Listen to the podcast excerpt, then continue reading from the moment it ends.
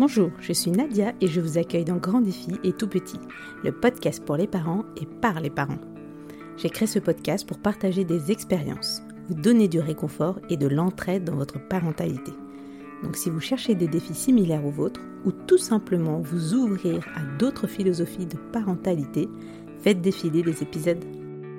Avant de commencer cet épisode, je tiens à remercier Mariette pour son commentaire sur Apple, où elle m'écrit « Le début d'un super podcast ». Et quand on voit la très grande variété des sujets qui peuvent y être abordés, on a hâte de voir la suite.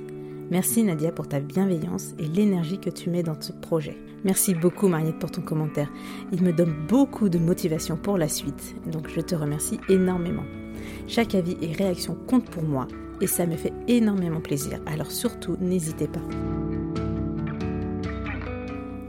Je suis ravie de vous accueillir dans ce premier portrait avec son fond musical spécifique. C'est un format d'épisode où vous questionnez un parent sur sa vision de la parentalité si particulière. Et on part en Suède dans ce premier portrait avec Victoria du podcast Viking Life. Dans son podcast, qui est hyper intéressant, elle nous fait découvrir cette culture et ses traditions très précurseurs, bien inscrites dans la bienveillance et l'égalité des sexes. Victoria, je l'ai choisie pour son parcours atypique et sa richesse d'expérience déjà du haut de ses vingt-sept ans. On aborde dans cet épisode plein de thèmes, la grossesse, la petite enfance et l'éducation générale, mais aussi le monde du travail, en passant par la charge mentale et l'égalité des sexes. Une très belle découverte que je vous partage. Bonjour Victoria.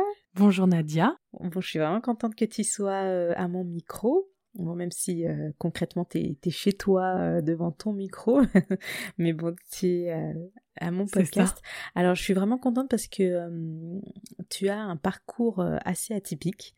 Euh, tu es française, euh, tu es euh, ouais. partie t'installer en Suède. Tu as tu as rencontré euh, ton conjoint.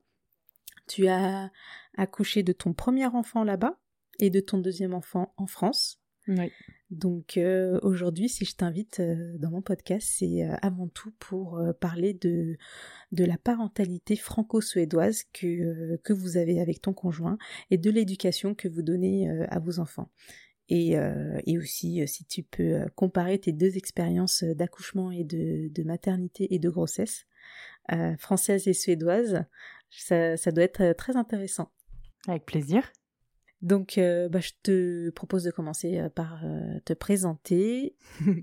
Alors, donc, bah, tu as déjà fait une belle présentation. Je m'appelle Victoria, j'ai vingt-sept ans. Je n'ai pas encore vingt-huit, mais ça va venir. J'ai deux enfants de onze mois et deux ans et trois mois, Lucas et William. Donc, comme tu l'as dit, Lucas est né en Suède, William est né en France. Donc, c'est très intéressant de comparer parce que c'est vraiment deux pays et de cultures très différentes. Et voilà, et je m'occupe de mes enfants à cent pour cent pour le moment. J'ai aussi un podcast et je travaille à l'origine dans la communication. Et j'ai Oscar aussi, qui est mon conjoint et qui est suédois. Alors, euh, qu'est-ce que, qu'est-ce qui t'a poussé à aller en Suède? Et pourquoi tu as choisi la Suède par rapport à un, à un autre pays nordique? Je n'ai pas choisi la Suède, c'était vraiment un concours de circonstances puisque je venais de finir mes études, euh, du coup mon bachelor en communication à, à, en France, et mon ex-copain à l'époque euh, a, été, euh, a eu la possibilité de partir une année en Erasmus en, en Suède. Alors il faut dire que je n'aime pas trop le froid, du coup je m'étais dit comble, c'est ça. Et euh, je voulais, je savais que je voulais apprendre l'anglais, je voulais partir, mais je savais pas trop comment. Et puis au final, l'occasion s'est présentée, donc je me suis dit, c'est un an, à, à, on y va. Et en fait, c'est pas forcément passé comme je l'avais prévu. Quand je suis arrivée là-bas, j'avais réussi à trouver un travail, mais nous nous, nous sommes séparés euh, en arrivant, donc euh, je me suis retrouvée en Suède euh, toute seule à apprendre l'anglais, ce qui était pas mal aussi, hein, mais c'était euh, une autre aventure. D'accord. Et euh, qu'est-ce qui t'a fait rester au final? Bah, j'ai, vu, j'ai eu du coup un contrat pendant huit mois. Et on a commencé, donc j'ai commencé à apprendre bien l'anglais. J'ai commencé à me prendre euh, au goût euh, du suédois aussi parce que je me suis dit autant être en Suède, autant apprendre euh, aussi le suédois. Il faut dire que tous les Suédois parlent anglais hein, en Suède. Donc c'est pas un souci pour apprendre euh, l'anglais là-bas. Mais euh, j'ai rencontré mon compagnon euh, au travail. on s'est rencontrés, euh, c'était mon manager à l'époque, et du coup euh, on s'est mis ensemble assez rapidement, donc euh, là euh, la, l'aventure a pris une autre saveur, parce que c'était plus euh, je veux rentrer en France, c'était bon, continuons l'aventure en Suède et on va voir jusqu'à où ça nous mène. Tu as dit que tu parlais suédois ? Je faisais des cours intensifs, je faisais six heures de suédois par semaine. Et euh, ensuite, j'ai changé de travail et j'ai été dans une entreprise qui euh, a décidé de me parler complètement suédois pour que je parle assez rapidement, parce qu'ils avaient besoin de mon suédois dans l'entreprise. Et euh, ça, ah, j'étais très très ronchon parce que j'adore communiquer et je ne pouvais pas parler la langue, ça m'agaçait. Et au final, j'ai pris assez vite euh, le pli, même si je fais encore quelques erreurs de grammaire, euh, globalement... Euh, il n'y a pas de souci, et je ne l'ai pas perdu, même si je ne le parle pas forcément au quotidien, parce que nous parlons anglais ensemble, c'est assez intéressant. Oui, c'est ce que j'allais te demander. Oscar, lui, il parle français aussi ? Non, non. Mon du coup, désespoir. C'est l'anglais ensemble. Ouais. Mais euh, même si je parle suédois, j'ai... vu qu'on s'est rencontrés en anglais, on a une personnalité en anglais, et c'est très dur de changer.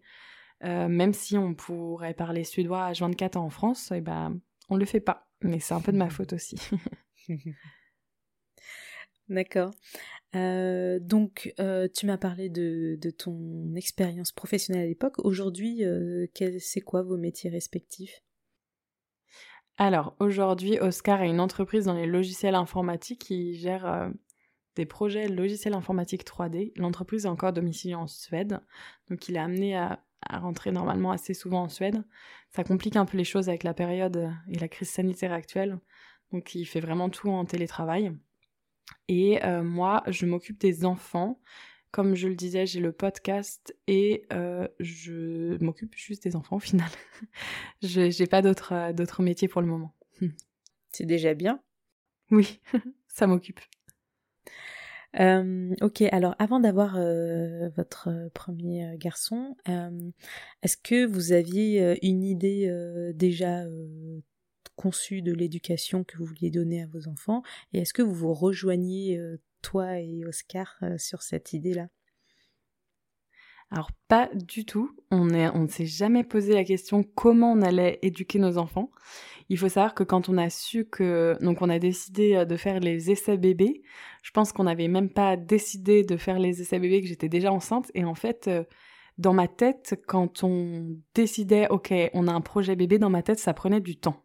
Dans, de tomber enceinte. Je m'attendais pas du tout à tomber enceinte euh, le jour même ou presque.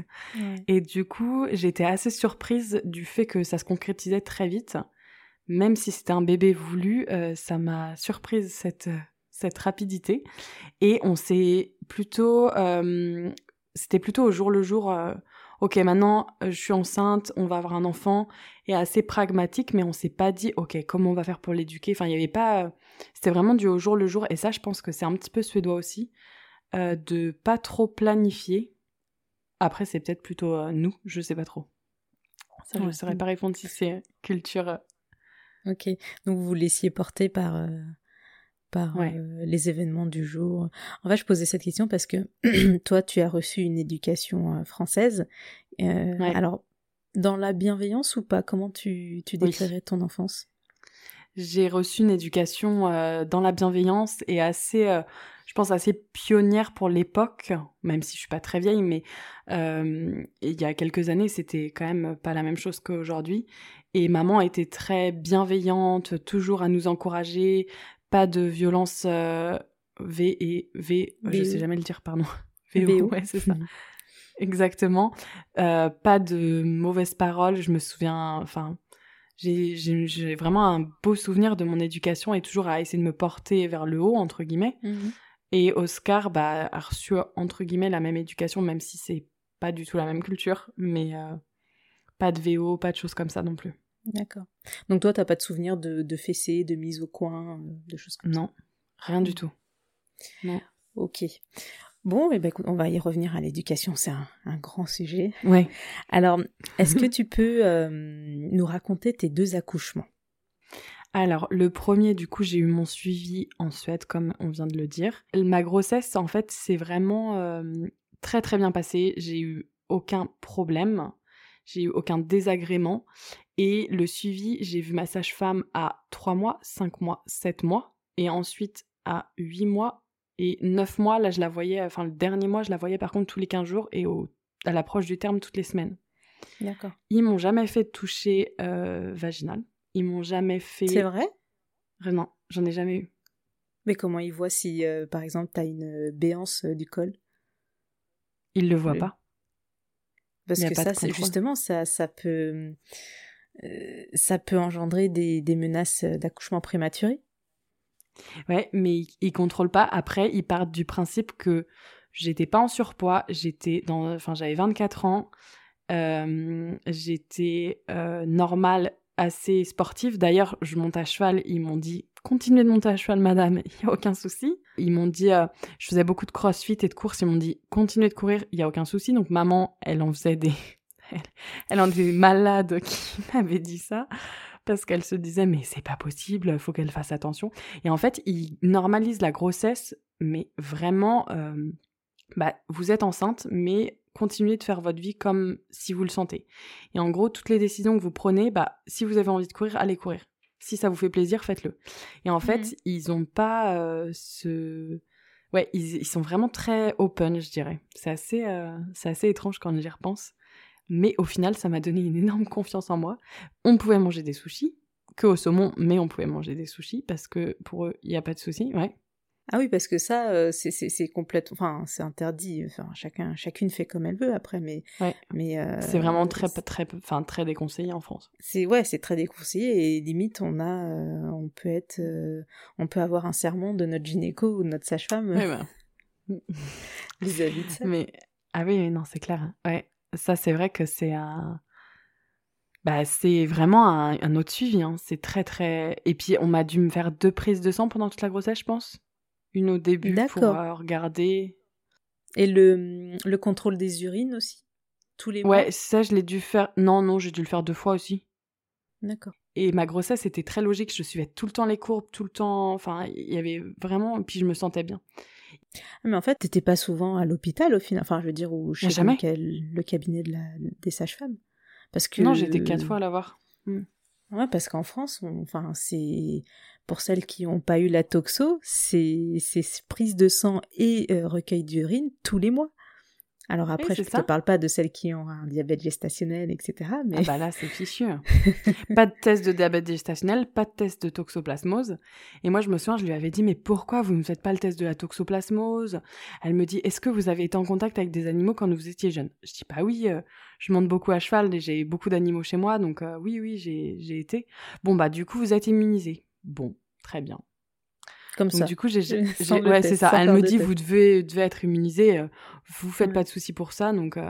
mais c'est vrai que j'ai une, euh, j'ai continué ma vie euh, très normalement au final, très, très simple. Donc, euh, c'est peut-être mm. pour ça. Oscar me dit toujours, si t'avais une grossesse un peu plus compliquée, il y a des suivis. Je sais que j'ai une copine qui a un problème de thyroïde oui. et elle avait un suivi euh, en extra euh, là-bas, par exemple. D'accord.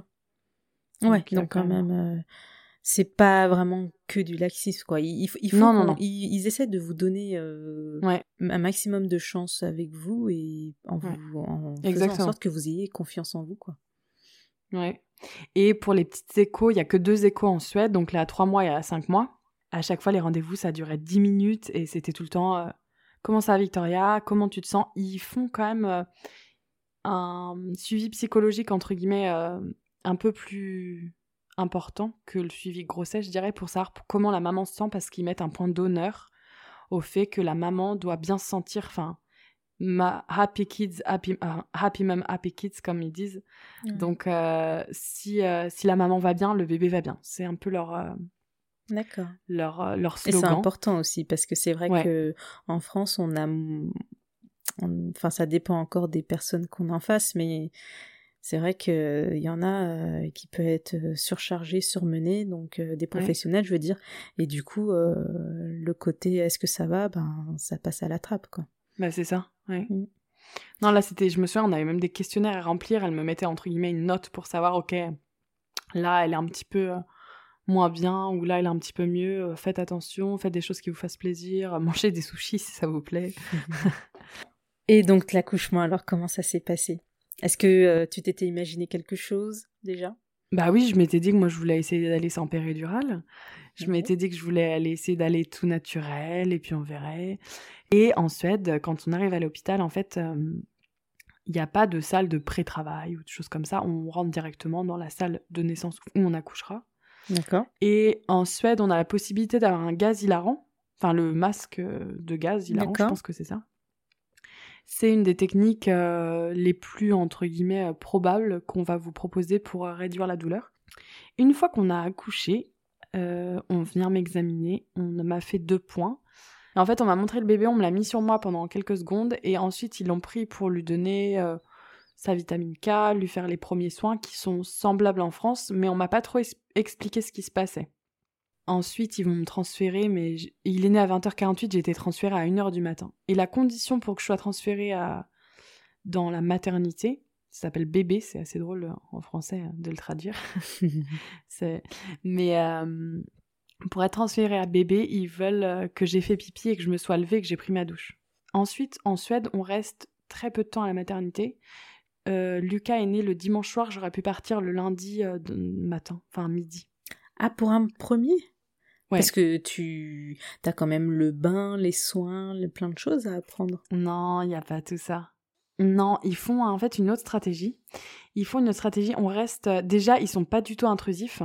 Du coup, on est parti le mardi à midi. Donc, je suis restée pas très longtemps quand même. Mais le mardi à midi, je sentais que c'était euh, le bon moment. On a, nous a rien vraiment... Enfin, si on a des questions, ils sont là. J'ai la télécommande, je peux les appeler n'importe quand. Mmh. Mais ils respectent notre intimité. Et ça, j'ai vraiment apprécié parce que... Et puis, ils encouragent beaucoup pour l'allaitement en disant « Ouais, tout va bien se passer » et tout ça.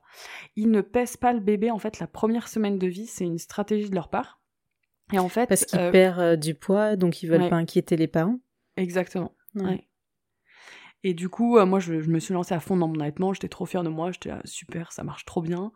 Et en fait, ils le pèsent. Euh, on a quelqu'un de la P M I. C'est euh, automatique qui va venir. Mmh. Et par contre, elle vient chez vous et elle fait un entretien pendant une heure.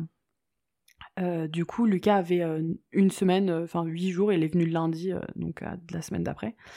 Et euh, elle prend du temps, on est assis, je m'en souviens, on était assis chez nous, on était avec un petit thé, et elle prend du temps pour savoir comment allez-vous, mmh. comment te sens-tu toi Victoria, est-ce que t'as des douleurs, est-ce que t'as, tu veux des conseils, comment se passe l'allaitement, et c'est plutôt concentré sur les parents que sur l'enfant, bon combien il a pris et tout ça, et en fait on le pêche juste à la fin, et c'est tout. Elle se concentre vraiment sur les parents, et encore une fois c'est pareil, si les parents vont bien, les enfants vont bien aller.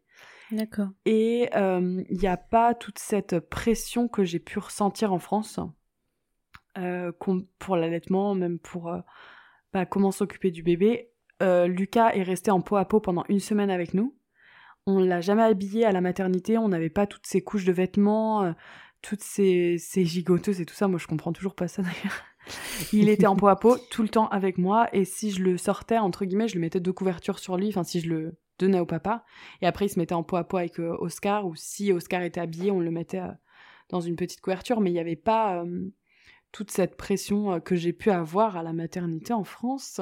Elles se sont bien fait recevoir d'ailleurs, mais euh, donc voilà, et pendant la première semaine de vie, il a mis aucun body, il... franchement, je ne l'ai jamais habillé, on le changeait les couches, on trouvait ça vachement plus pratique, c'est et, clair. Euh, et euh, du coup, il était tout le temps, après c'est très bien chopé en Suède. Bon, il est né en hiver, enfin en octobre, donc euh, il faisait un petit peu froid, mais on n'avait pas de soucis de chauffage. Et ouais, il était, euh, il était tout le temps, euh, tout le temps avec nous en fait. Donc D'accord. ça, c'était les premiers temps avec le bébé.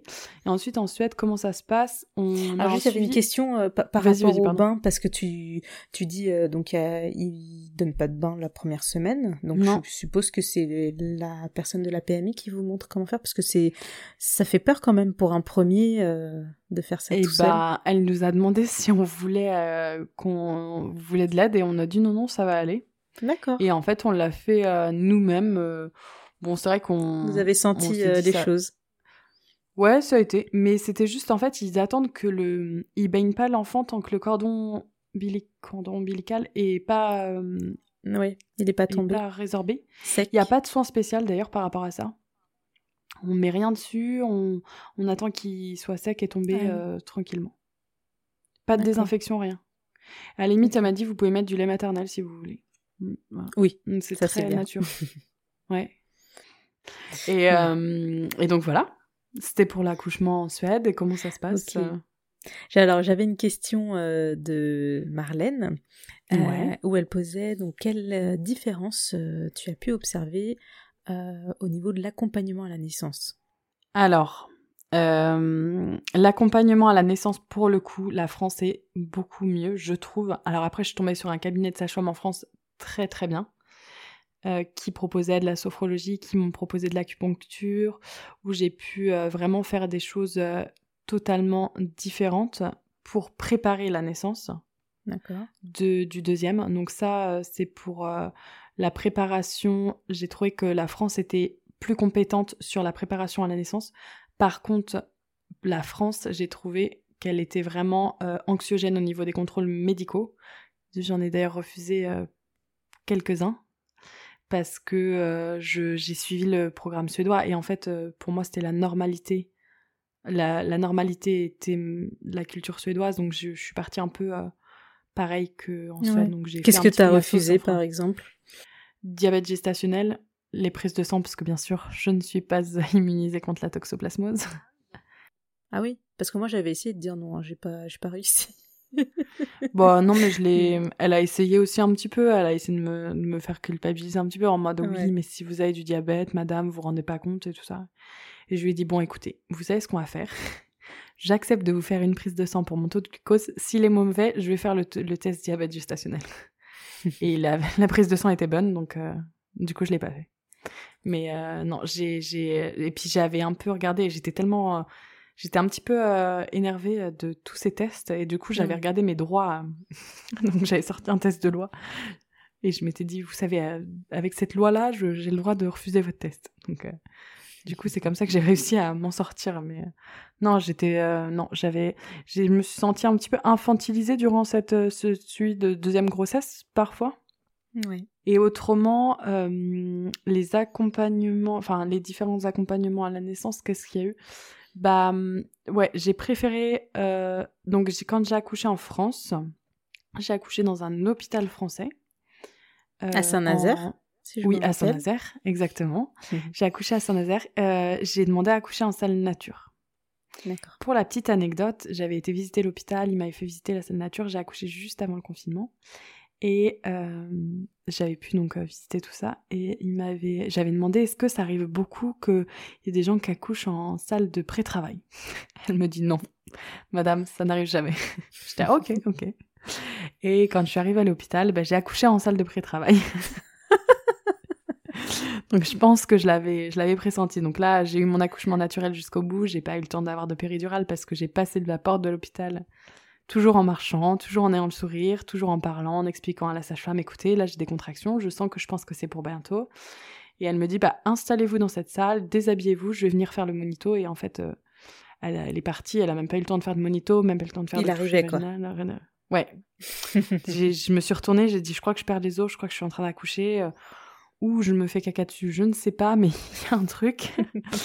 Du coup, je pense qu'il faut que... Je dis à Oscar, appuie sur le bouton rouge, je pense qu'il faut qu'elle revienne. Et puis quand ils sont revenus, bah oui, j'accouchais. Et il est né euh, vingt minutes après, peut-être un quart d'heure après.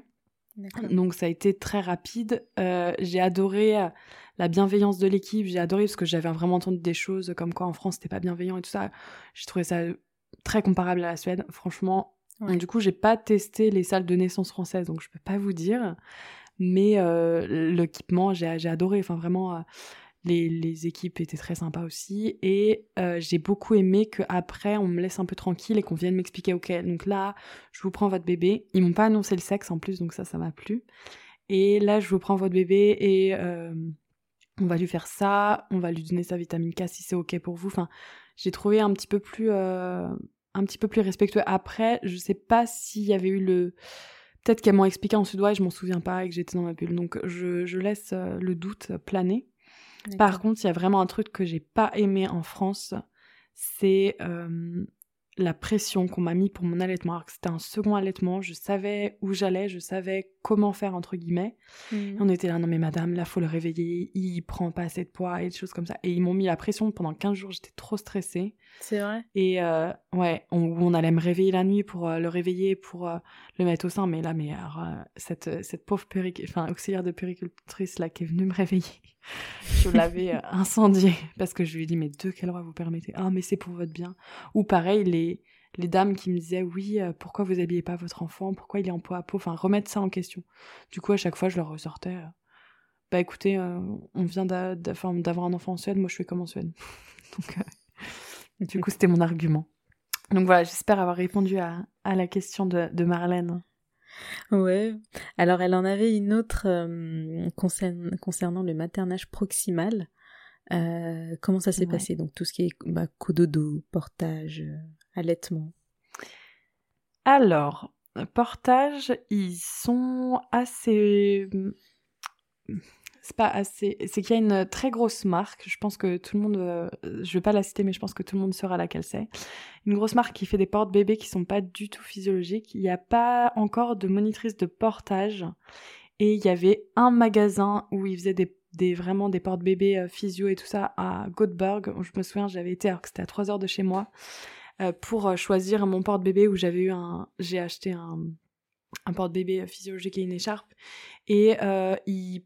Ils sont pas très très forts en portage euh, physio, mais euh, ils tendent quand même à porter, et surtout, c'est il y a un souci technique, c'est parce que l'hiver, s'il y a trop de neige, on peut pas sortir la poussette, donc ils sont un peu obligés de porter, et ah, même bah oui. euh, pour, au niveau de la chaleur, ils sont obligés de porter, donc après, c'est pas forcément physio, mais ils le font quand même euh, beaucoup.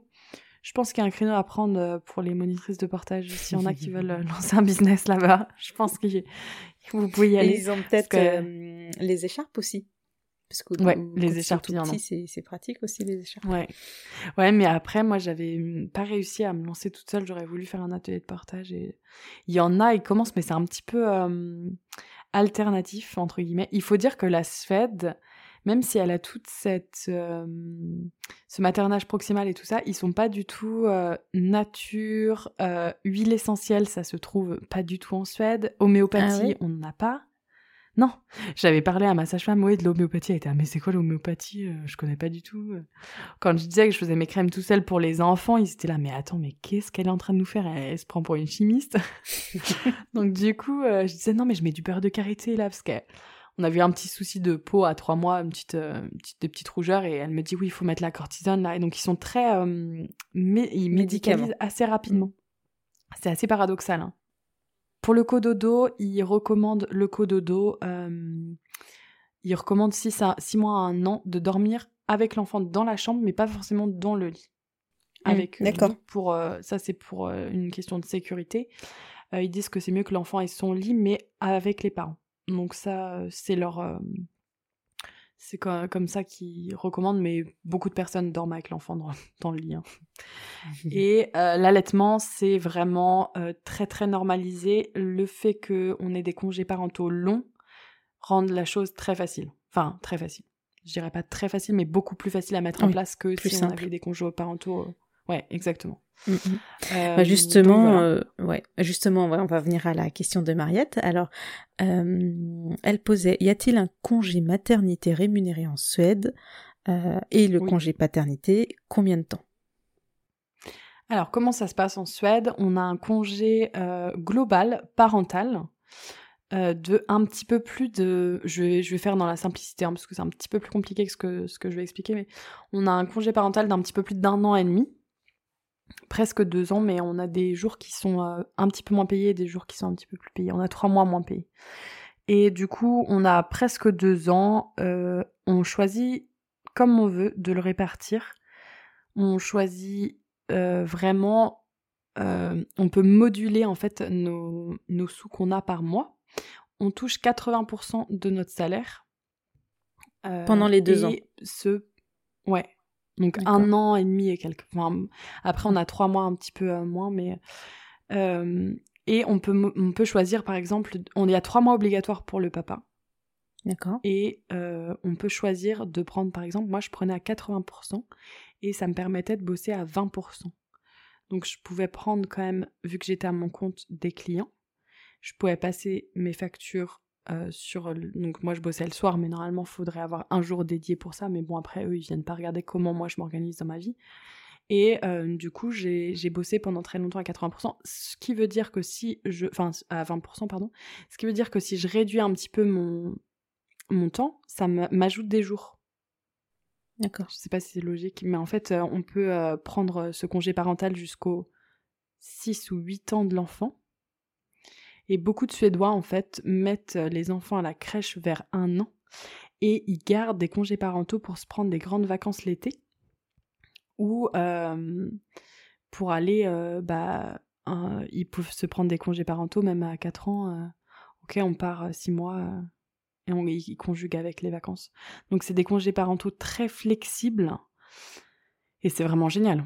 C'est vraiment... Et vu que j'ai eu deux enfants très rapprochés, euh, je cumule en fait. J'ai pas eu besoin de retourner à travailler parce que vu qu'il y a moins de... J'ai eu une grossesse à moins d'un an d'écart et bah, on... ça, ça roule en fait.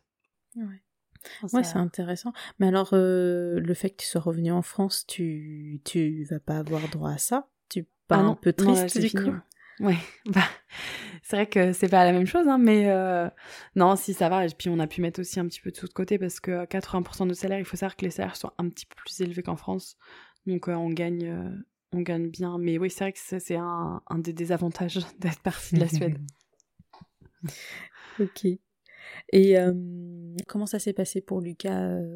euh, Oscar, il a pris son congé paternité quand?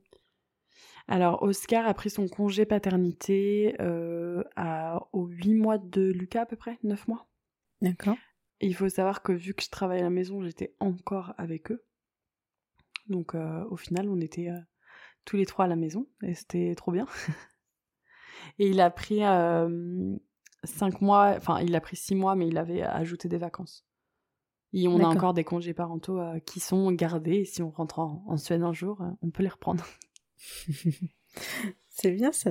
Ok, ouais. Et donc il a profité de son congé paternité, euh, il était euh, content, ouais. il était heureux. Ouais.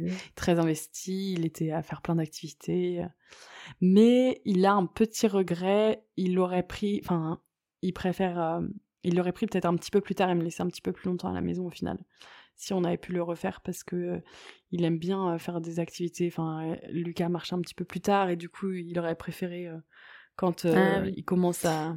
Des activités peut-être un peu plus sportives, euh, ouais, marcher, ça, des choses... euh, ouais, vélo, exactement. Des choses comme ça. Ouais, puis il commence à faire des puzzles, des choses ou des activités où on a, entre guillemets, euh, on apprend des choses. Il, a, il adore faire ça. Donc, euh, si c'était à refaire, il avait dit, on changerait.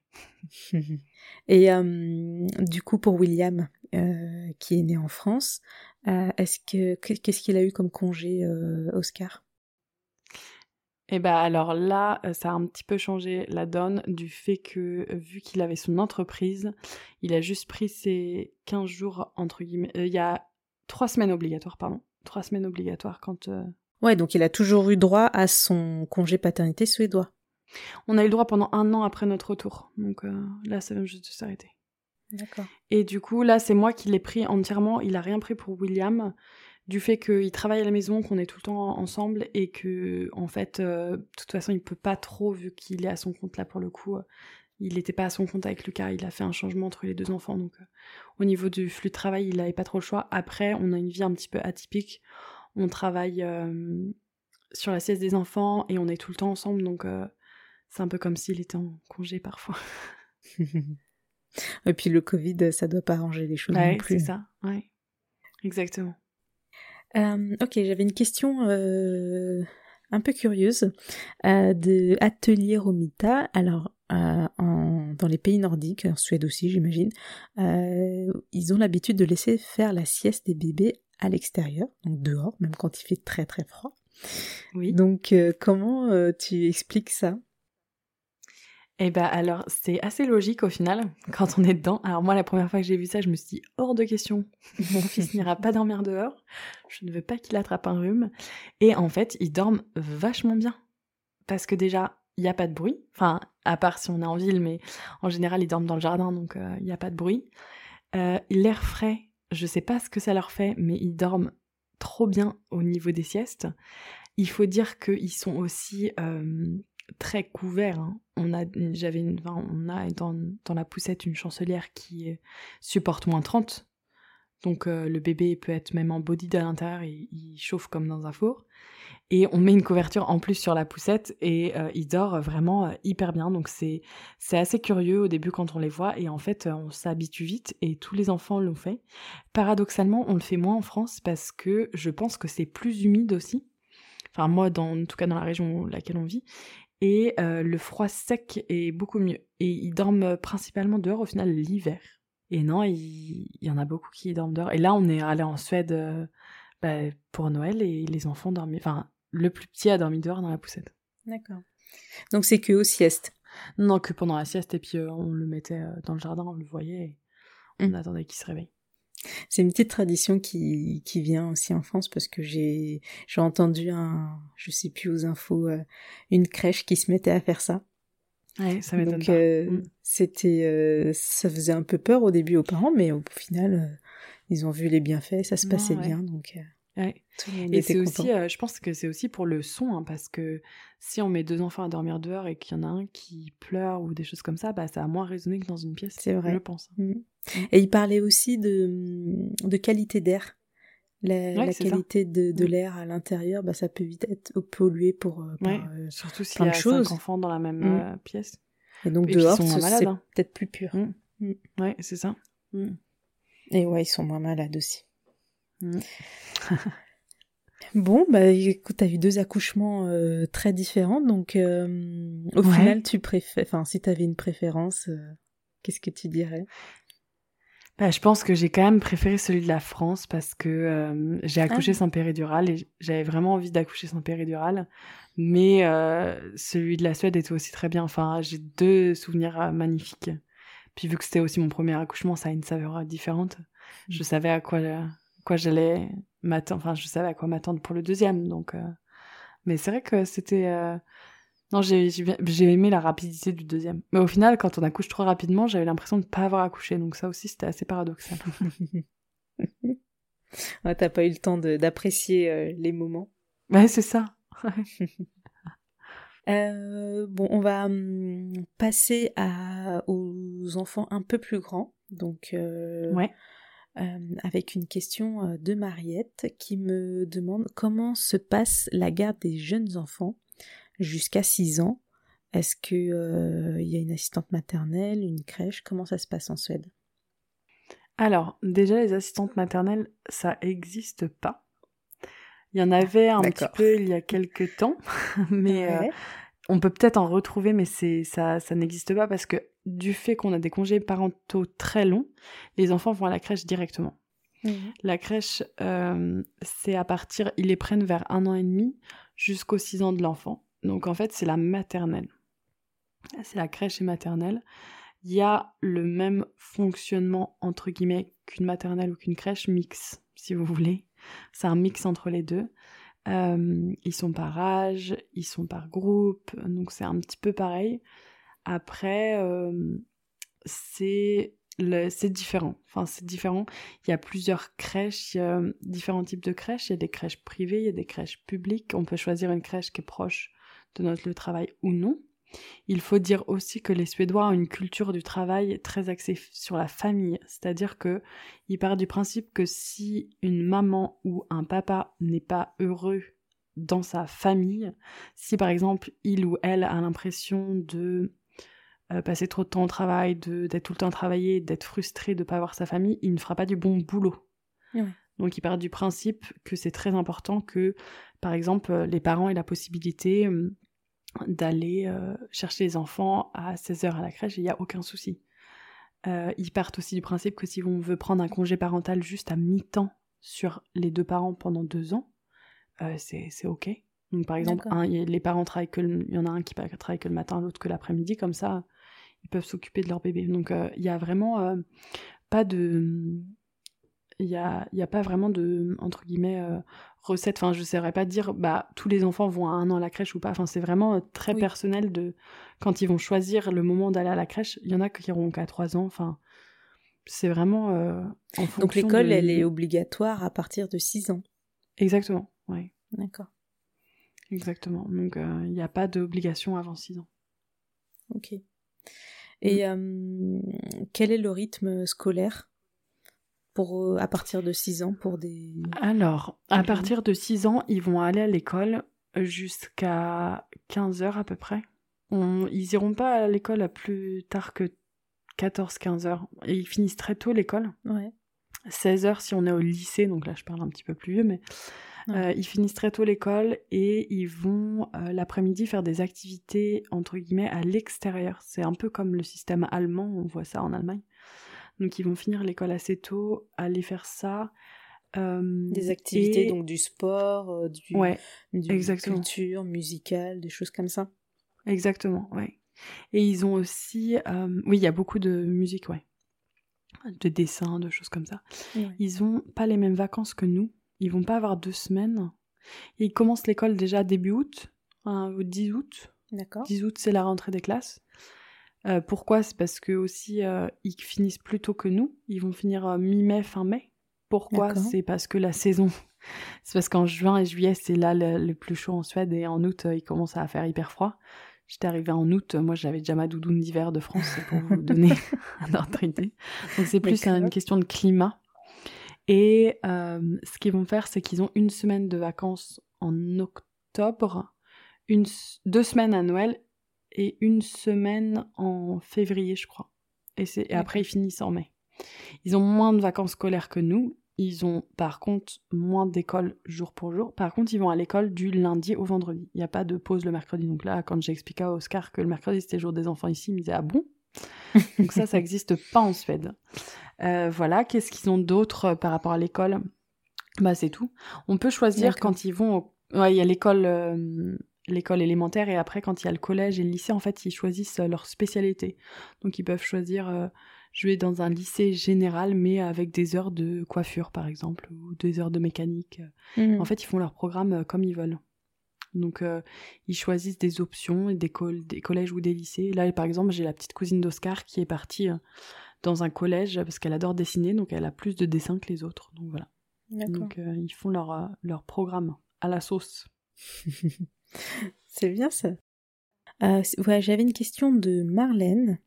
Euh, qui demandait le partage des tâches, la charge maternelle, des différences entre les deux cultures et euh, les deux pays.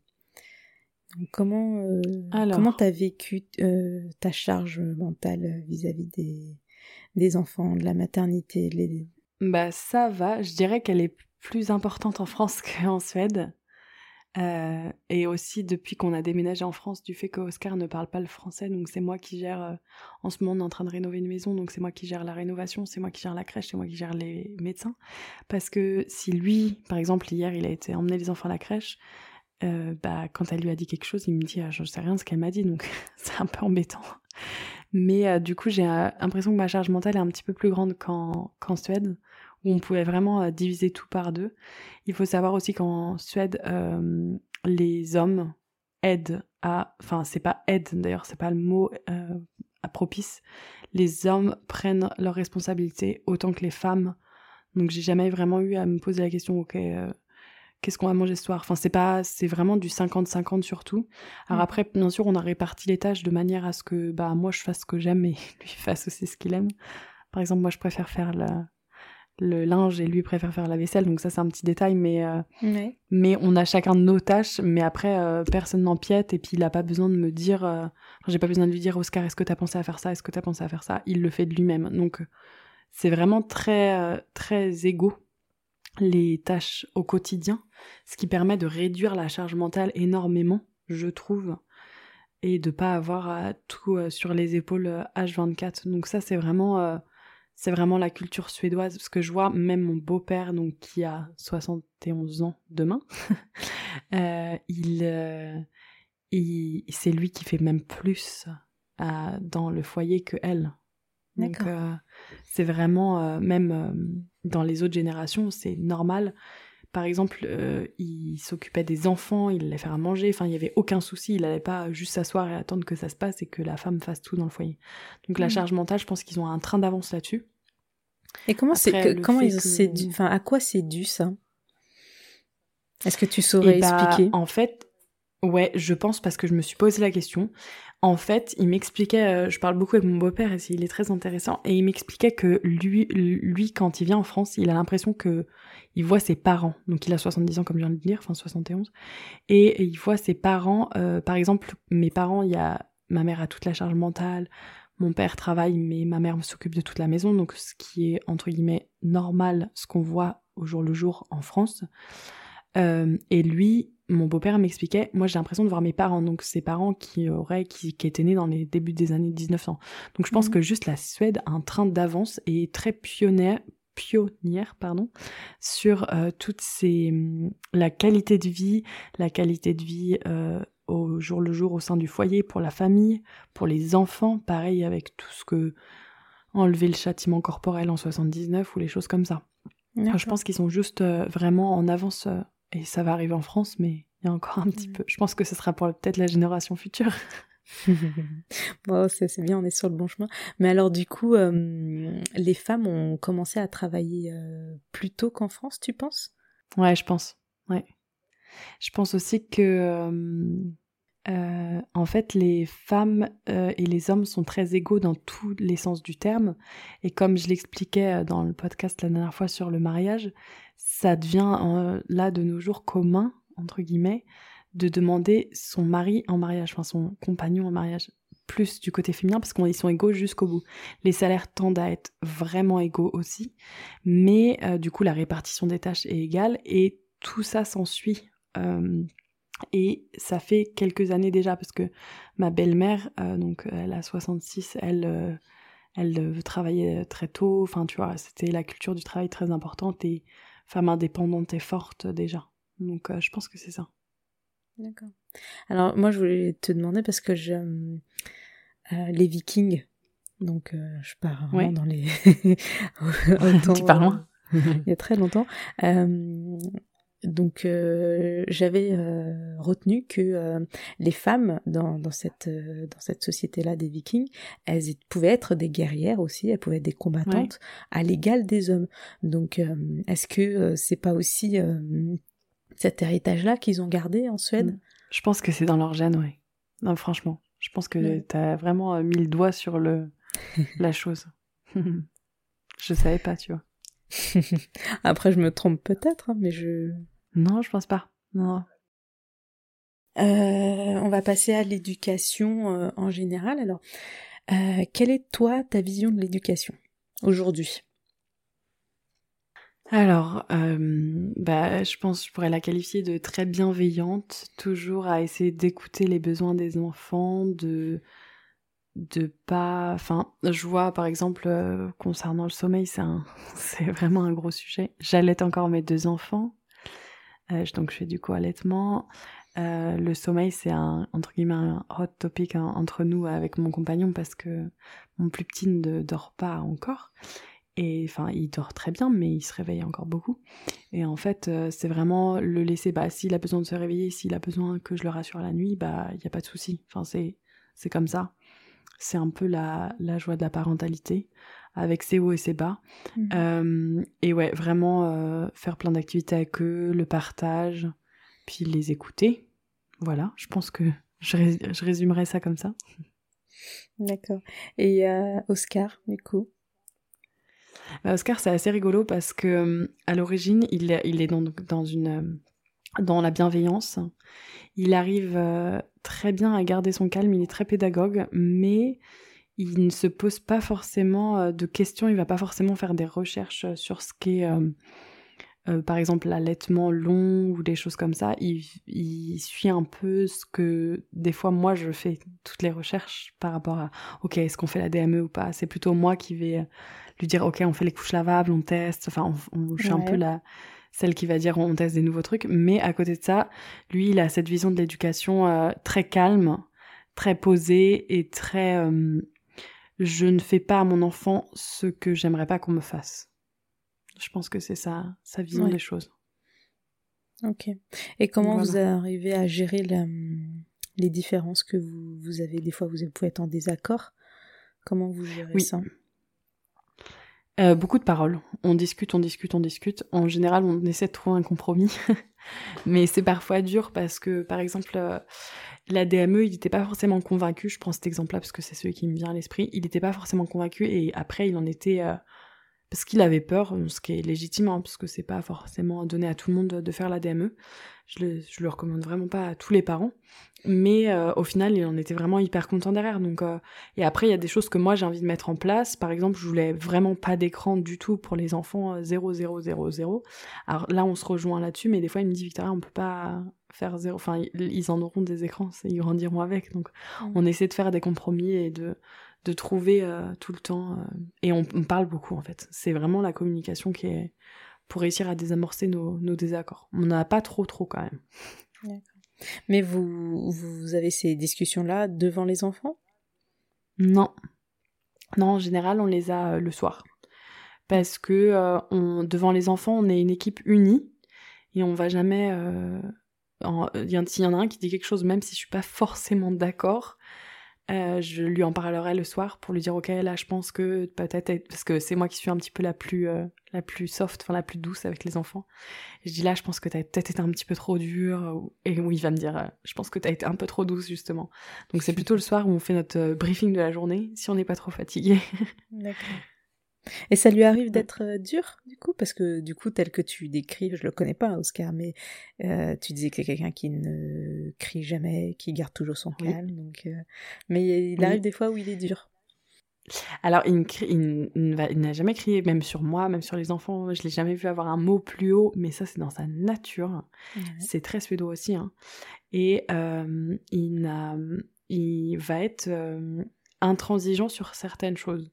C'est-à-dire que même si on a une éducation très bienveillante, même si on a, euh, on laisse les enfants euh, découvrir plein de choses et tout ça, il y a un cadre et il y a un cadre de référence, et ça, il est intransigeant sur le cadre de référence et il y a des limites à pas dépasser.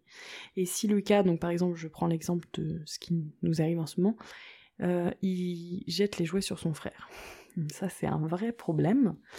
Et en fait, bah, dès qu'il jette le jouet... Euh, Oscar va très calmement le prendre, l'asseoir sur une chaise, se mettre à sa hauteur, ça c'est vraiment très important, et lui expliquer « Non, Lucas, on ne jette pas les jouets sur ton frère ». Et il va lui réexpliquer, lui réexpliquer, et euh, s'il y a un moment, enfin il lui explique que s'il rejette le jouet, le jouet s'en va, et et cetera. Et il peut garder son calme, alors que moi, dans des situations comme ça, je vais vraiment perdre patience. Mais euh, Oscar peut vraiment rester euh, impassible, mais par contre intransigeant. Donc euh, c'est vrai que... C'est, euh, c'est, y a un cadre de référence qu'on ne, ne s'enlève pas. Ok. Euh, alors, petite question, euh, je ne sais pas si tu vas y répondre. Ouais. Pourquoi la Suède a aboli euh, les V O si tôt, donc en dix-neuf cent soixante-dix-neuf ? Et pourquoi ? Quels sont les événements qui font qu'ils, soient, qu'ils en sont arrivés là ? Bah, je pense que c'est un petit peu pareil que ce qu'on avait dit précurseur dans... Alors là, je sais pas, j'ai pas, j'ai pas trouvé, j'ai pas, j'ai fait quelques recherches, mais j'ai pas trouvé exactement pourquoi ça a été aboli si tôt. Je pense que c'est euh, parce que, justement, comme on le disait précédemment, euh, ils sont précurseurs dans tout cela. Mmh. Et euh, les événements, bah écoute... Euh... précurseur. j'ai pas j'ai pas vraiment réussi à trouver de Ou alors de c'est peut-être réponse. Plutôt euh, pourquoi la France est si en retard quoi. Ouais, peut-être. peut-être. Alors, euh, il y en a beaucoup euh, en France qui vont qualifier euh, les enfants euh, suédois comme des enfants rois, une génération d'enfants rois. Euh, qu'est-ce que tu qu'est-ce que tu leur répondrais à, à ceux-là ? Ben, je pense que c'est pas vrai. Enfin, pas vrai. En fait, on peut... je pense qu'on a, on a un problème en France. Euh, et c'est... c'est qu'en fait, l'éducation bienveillante est arrivée dans les années... Euh... Enfin, il n'y a pas très longtemps. Hein, je... Et l'éducation bienveillante, je pense que ça a aussi créé un problème parce qu'il y a certains parents qui, font la différen... qui ne font pas la différence entre la bienveillance et mettre ses limites. Et en fait, avoir une éducation bienveillante ne veut pas dire que l'enfant a le droit de tout faire. Et ça, je pense que c'est un amalgame qui a été fait avec euh, tout ça. Et j'ai l'exemple, enfin, j'ai, j'ai vu des enfants qui, qui ont eu aucune limite. C'est vrai qu'après, ça, c'est bienveillant à l'origine, mais au final, ça l'est pas vraiment. Et c'est ce que je disais, Oscar peut être dur parfois, à mon sens, mais au final... Euh, il a des lim- enfin, une limite avec nos enfants. On a un cadre. Ils ont le droit de faire beaucoup de choses, mais il y a des choses qu'un enfant de un an, deux ans ou trois ans n'est pas capable de faire, dans le sens où si je le laisse jouer avec un couteau, si je lui dis pas non, bah il y aura un problème. Donc ouais. euh, c'est aussi pareil, euh, je, j'avais beaucoup culpabilisé d'utiliser un, un parc, parce que dans ma maison, en location, il y avait un problème, on avait un escalier, enfin on était obligé d'utiliser un parc pour séparer une pièce, et on m'avait dit, mais, enfin c'était quelqu'un en Suède qui m'avait dit, mais Victor, si tu... tu laisses ouvert ta maison, dans ces cas-là, ou laisse ouvert la porte, parce qu'il faut aussi qu'il y ait un cadre de référence, et là, c'est juste une question de danger.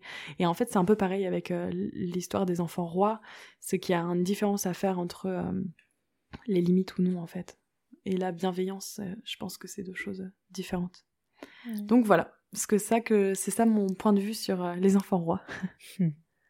Ok, et comment ça se passe du coup dans le, dans le monde du travail, parce que ces, ces jeunes, euh, entre guillemets, enfants rois, mais enfin qui sont plus, euh, euh, qui ont baigné dans la bienveillance, comment ça se passe dans le monde du travail? on, tu, on parlait déjà tout à l'heure de, du fait ouais. que ben, les employeurs sont très flexibles et donc ils peuvent laisser euh, partir, entre guillemets, les, les employés à, à seize heures s'il le faut, pour, pour mm. être bien en fait dans sa tête, pour avoir une, un superbe équilibre entre la vie professionnelle et la vie personnelle.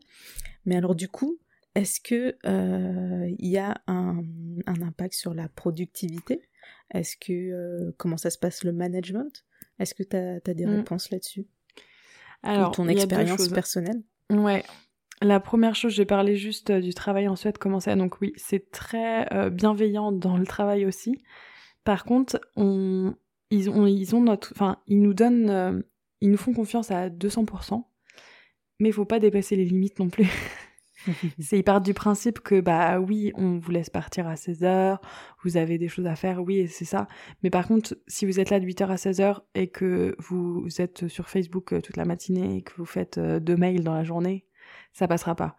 Donc ils partent du principe qu'on vous donne un cadre de travail très avantageux, mais euh, faut le rendre l'appareil et bosser euh, et donner en fait cent pour cent de soi-même. Donc ça, c'est vraiment entre guillemets un, une relation de confiance. Pareil, juste un petit exemple, si on est malade, j'appelle et je dis que je suis malade, j'ai pas besoin de faire de, de déclaration de, d'arrêt de travail pendant quinze jours, parce que bah, si j'appelle pour être malade, je vais pas mentir en fait. Et on a une relation de confiance énorme avec notre employeur, mais à côté de ça, euh, bah, on n'est pas non plus là pour rigoler, donc euh, c'est... Bah c'est, c'est la Suède en fait, ça, c'est vraiment ça, c'est un symbole de la Suède. Euh, pour les horaires, on fait nos horaires comme on veut. Je suis quand même tombée sur une entreprise qui était un petit peu euh, francisée, je dirais, mais la plupart des entreprises, on fait nos horaires, on fait comme on veut. On a aussi les rendez-vous médicaux qu'on est autorisé à faire pendant nos horaires de travail, parce que ça fait partie de notre journée de travail.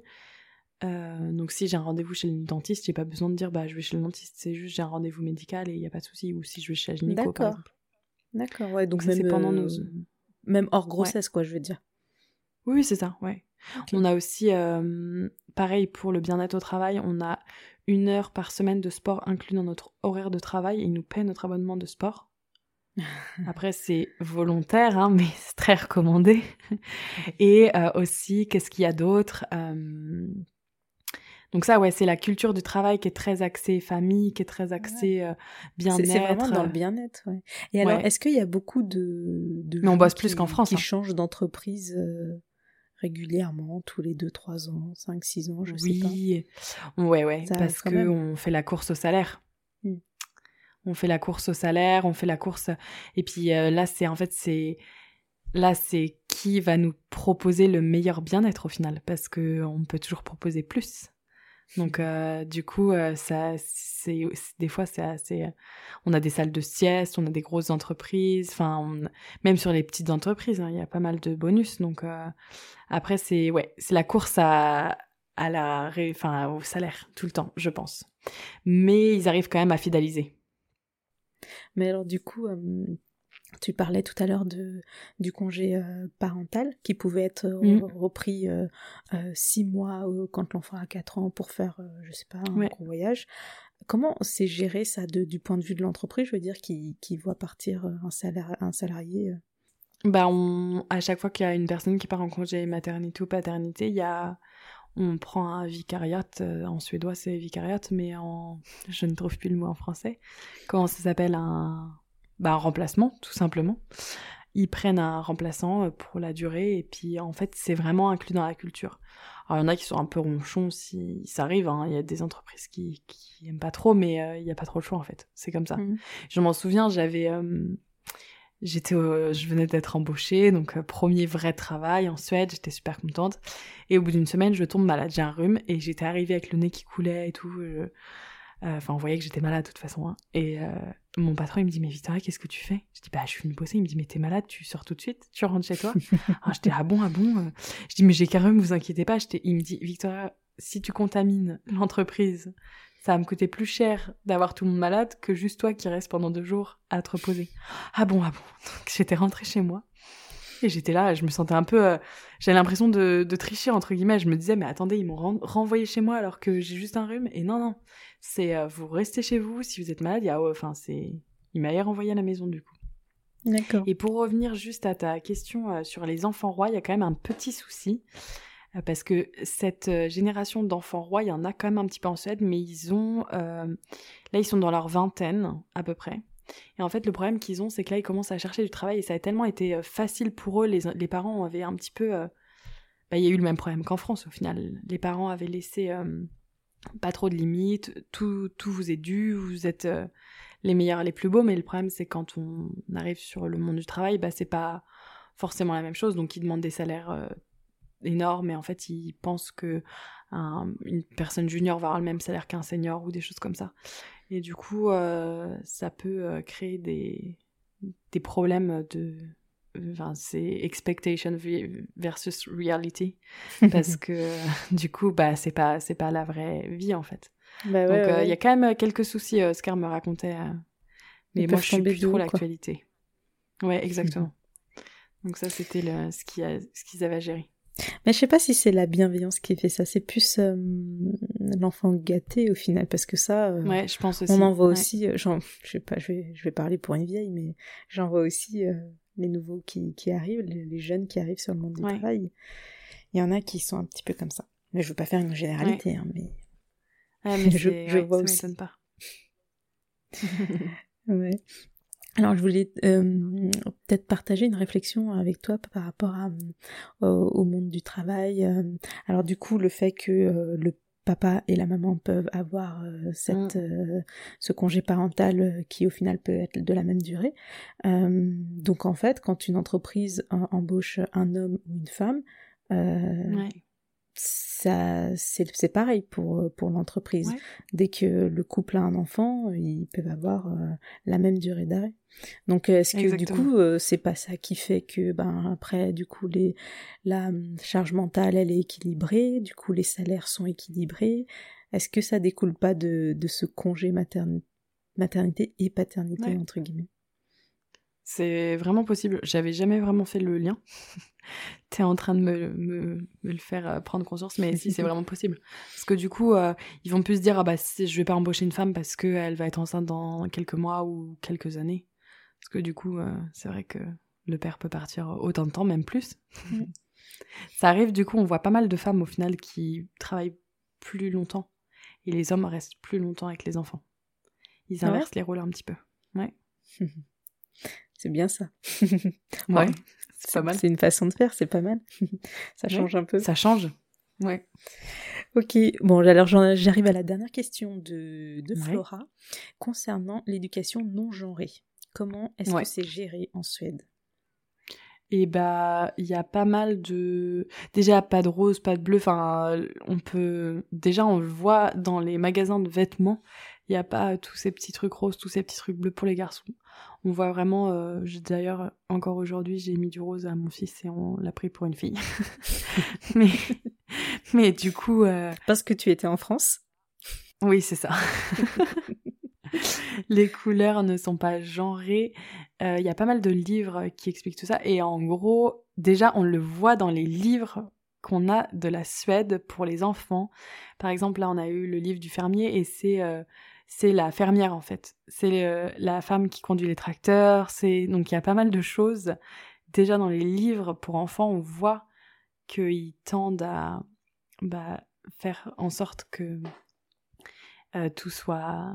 tout soit non-genré, non-genré, pardon, et euh, bah pareil en fait, c'est aussi euh, l'égalité qu'il y a au sein de la société qui fait que les poupées ou les choses comme ça, tout ce qui est poupons et tout ça, il n'y a pas de souci pour, euh, pour que les garçons jouent avec, enfin, c'est justement même euh, très encouragé, et voilà. Je pense. Mais alors que... est-ce que tu... parce que quand une, quand un, une petite fille va... va jouer un, entre guillemets, hein, un jeu de garçon. Euh, oui. Je pense que ça choque moins que si c'est un petit garçon qui va se mettre à jouer à une Barbie. Euh, là, je sais que ben, ça peut euh, amener des réflexions, ça peut amener des, des, des, des, des remarques mal placées. Est-ce que euh, tu as déjà vu ça en Suède ? Non, pas du tout. Non, non. Non, c'est, euh, c'est vraiment... Euh... ce serait même mal placé de faire la réflexion. Et ça, c'est un truc euh, qui peut vraiment agacer Oscar si on a des réflexions comme ça en France. Et c'est leur, euh, leur combat un petit peu, je pense. Ouais. Mm. Oh, c'est, c'est bien. Alors du coup, euh, Oscar, il n'a pas peur en arrivant en France, euh, en s'installant en France définitivement, enfin définitivement, je ne sais pas, mais pour euh, un certain temps de, de se battre en fait euh, au quotidien avec la société française. Bah en fait, il n'a pas trop eu le temps de... parce qu'on est arrivé juste avant le confinement de l'année dernière, et depuis, on est en crise sanitaire, donc quand on lui demande « Est-ce que t'aimes bien la France ?», il dit « Bah, je sais pas trop, parce qu'au final, je reste chez moi. » Il n'a pas trop d'interaction avec les Français, donc pour l'instant, il s'en est pas encore rendu compte, mais il euh, y a des choses qui l'énervent euh, quand même au jour le jour, mais après, il y a des choses qu'il adore aussi, donc... Euh... c'est vrai que bon, c'est un cinquante cinquante et c'est aussi une décision qu'on a prise ensemble pour euh, qu'ils viennent découvrir la culture, parce que moi j'avais besoin de, de, d'avoir mes parents à côté de moi, de, de revenir un petit peu aux sources. Après on verra sur, si on reste longtemps, mais je, je sais pas, on verra comment ça se passe avec l'école et tout ça. Ça va être un peu un test. Bon, bah écoute, je te remercie beaucoup. T'as des, d'autres choses à, à rajouter ? Alors ça, c'est un, c'est quelque chose que, du coup, euh, si vous arrivez à la fin de ce podcast, vous allez trouver ça rigolo. Euh, en fait, tout le monde pense que les Suédois sont hyper forts en motricité libre. Et ils sont assez forts, mais ils recommandent le Jupala. Ah, oui, ça, on l'a banni en France. Enfin, on l'a banni, c'est, c'est pas ouais. du tout recommandé, quoi. Et bah en Suède, c'est encore assez fort dans la culture et ils trouvent ça génial. Ou euh, les trucs qu'on peut accrocher au, au plafond, on n'en a même pas en France, hein, je, sais, je vais essayer d'expliquer, mais on accroche ça en fait au plafond et c'est un espèce de hamac où le bébé peut être de, debout en fait. Enfin, c'est un harnais qui passe sur la couche et euh, ça fait comme un yupala et, c'est, et ça, il euh, y en a encore partout. Et du coup, euh, même à la P M I, c'était là, ouais, vous pouvez prendre un Yupala pour les encourager à, à marcher. En fait, les bébés marchent beaucoup plus tôt qu'en en France parce qu'ils les encouragent à marcher. Genre, je revois un bébé de trois mois en me disant, oui, on peut le mettre debout, euh, essayer, ça va leur muscler les jambes. Et ça, ils sont, euh, ils sont un peu euh, fous avec ça. Pourquoi ? Comment t'expliques ça ? Bah, je sais pas. Ça, c'est euh, même ma belle-mère, ça c'était un, un gros gros euh, sujet de discorde parce qu'elle est kiné et du coup euh, fallait en fait faut entraîner les muscles des enfants, c'est leur euh, d'accord, c'est dans leur culture et il y a beaucoup ouais. de problèmes de gens barqués ouais adultes du coup ouais et ils comprennent pas pourquoi mais ok intéressant. Bon bah écoute, donc, je voilà. te remercie beaucoup. T'as des, d'autres choses à, à rajouter ? Bah non, c'était sympa. Ok, bah écoute, je te remercie beaucoup, euh, Victoria. Bah, merci et puis, à toi. Euh, et puis, bah, je recommande à tout le monde d'écouter ton podcast, ah, qui est merci. très intéressant, Viking Life. Euh, je le mettrai dans la description euh, de l'épisode. Super. Et puis, euh, et puis, merci beaucoup encore. Ouais, à très bientôt. Salut. Ouais, salut. Merci énormément, Victoria. J'ai appris et découvert plein d'alternatives à la parentalité traditionnelle que je connais, mais aussi un peu plus sur ton histoire à toi. Je vous recommande à tous le podcast de Victoria, Viking Life. Et si vous voulez en savoir plus sur l'éducation suédoise, vous pouvez aussi écouter l'épisode Autour du monde numéro quatre de Prenons un café. Un autre épisode original et intéressant sur l'expérience d'expatriation de Victoria, c'est le numéro douze de Whirlwind. Je mets tous ces détails dans la description. Si cet épisode vous a plu, n'hésitez pas à me laisser un commentaire et cinq étoiles sur Apple Podcasts. Ça m'aide beaucoup dans la visibilité, mais pas que. Ça me motive à fond pour continuer ce podcast. Et pour ceux qui n'ont pas Apple, vous pouvez aussi me retrouver sur Insta, où vous pouvez me taguer sur cet épisode en story et je vous repartagerai.